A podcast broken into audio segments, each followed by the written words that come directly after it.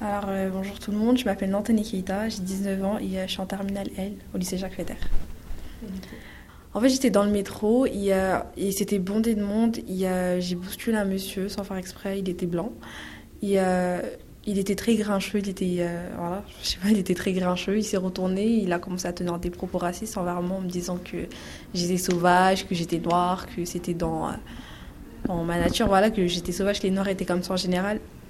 Et euh, ça m'a choqué en fait, ça m'a ça frustré, ça m'a choqué tout ça parce que c'est la première fois que euh, des choses comme ça m'arrivent. J'ai déjà entendu des gens raconter leurs, expériences, j'ai déjà vu euh, entendre parler du racisme, mais c'était la première fois que ça m'arrivait concrètement. Et du coup voilà, ça m'a choqué, ça m'a marqué en fait. Ça m'a pas fait changer d'avis. Enfin, je me suis pas dit que tout le monde du coup est comme ça parce que je généralise pas. C'est pas parce que lui il m'a fait ça que tout le monde sera comme ça. Du coup, euh, voilà, enfin, je me suis dit, c'est lui, c'est sa perception, sa façon de voir les choses, et peut-être que les autres, c'est pas ça. Mais en fait, si vous voulez, j'ai pas eu besoin de cette expérience pour me dire que euh, je, vais, être confrontée à ça plus tard, parce que euh, avant que ça m'arrive, cette expérience, je savais qu'un jour ou l'autre, ça arriverait en fait. Que ce soit au travail, euh, bah, là, dans le métro ou au McDo, enfin, je savais que je serais confrontée à ce genre de situation un jour. Et du coup, bah ouais, j'ai pas eu besoin de cette expérience pour me dire que ça m'arriverait un jour, parce que je savais déjà que ça allait arriver un jour ou l'autre. Parce que, voilà, je suis noire, je vis en France, donc c'était. Voilà. Franchement, je dis la vérité, je suis quelqu'un très nerveuse. Je suis quelqu'un très nerveux. J'ai songé à m'énerver et tout, mais après, je me suis dit, ça sert à rien. Franchement, ça sert à rien, faut être plus intelligent. En plus, euh, il était âgé, donc euh, j'allais pas lui rentrer dedans, lui dire, ouais, non, non, pourquoi tu me dis ça et tout. Donc, du coup, j'ai préféré ne rien dire. J'étais avec ma copine, on est parti.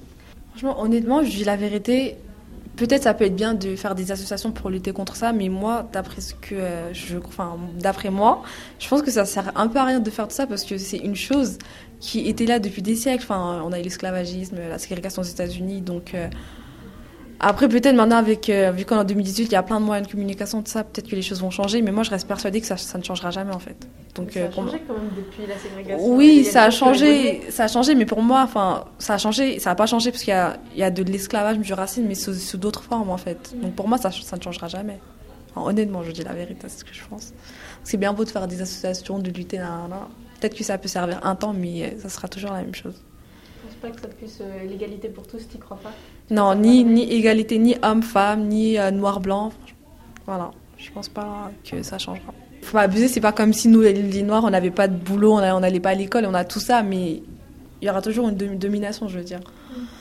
Oui, non, mais je me prépare dans ma tête en me disant, ouais, ça va être dur, mais après, si je veux vraiment, je le peux, je le peux, bien sûr, parce qu'on a, faut pas abuser, enfin, on a vu des femmes euh, noires ou euh, des femmes tout court qui sont à la tête d'entreprise ou qui sont bien placées.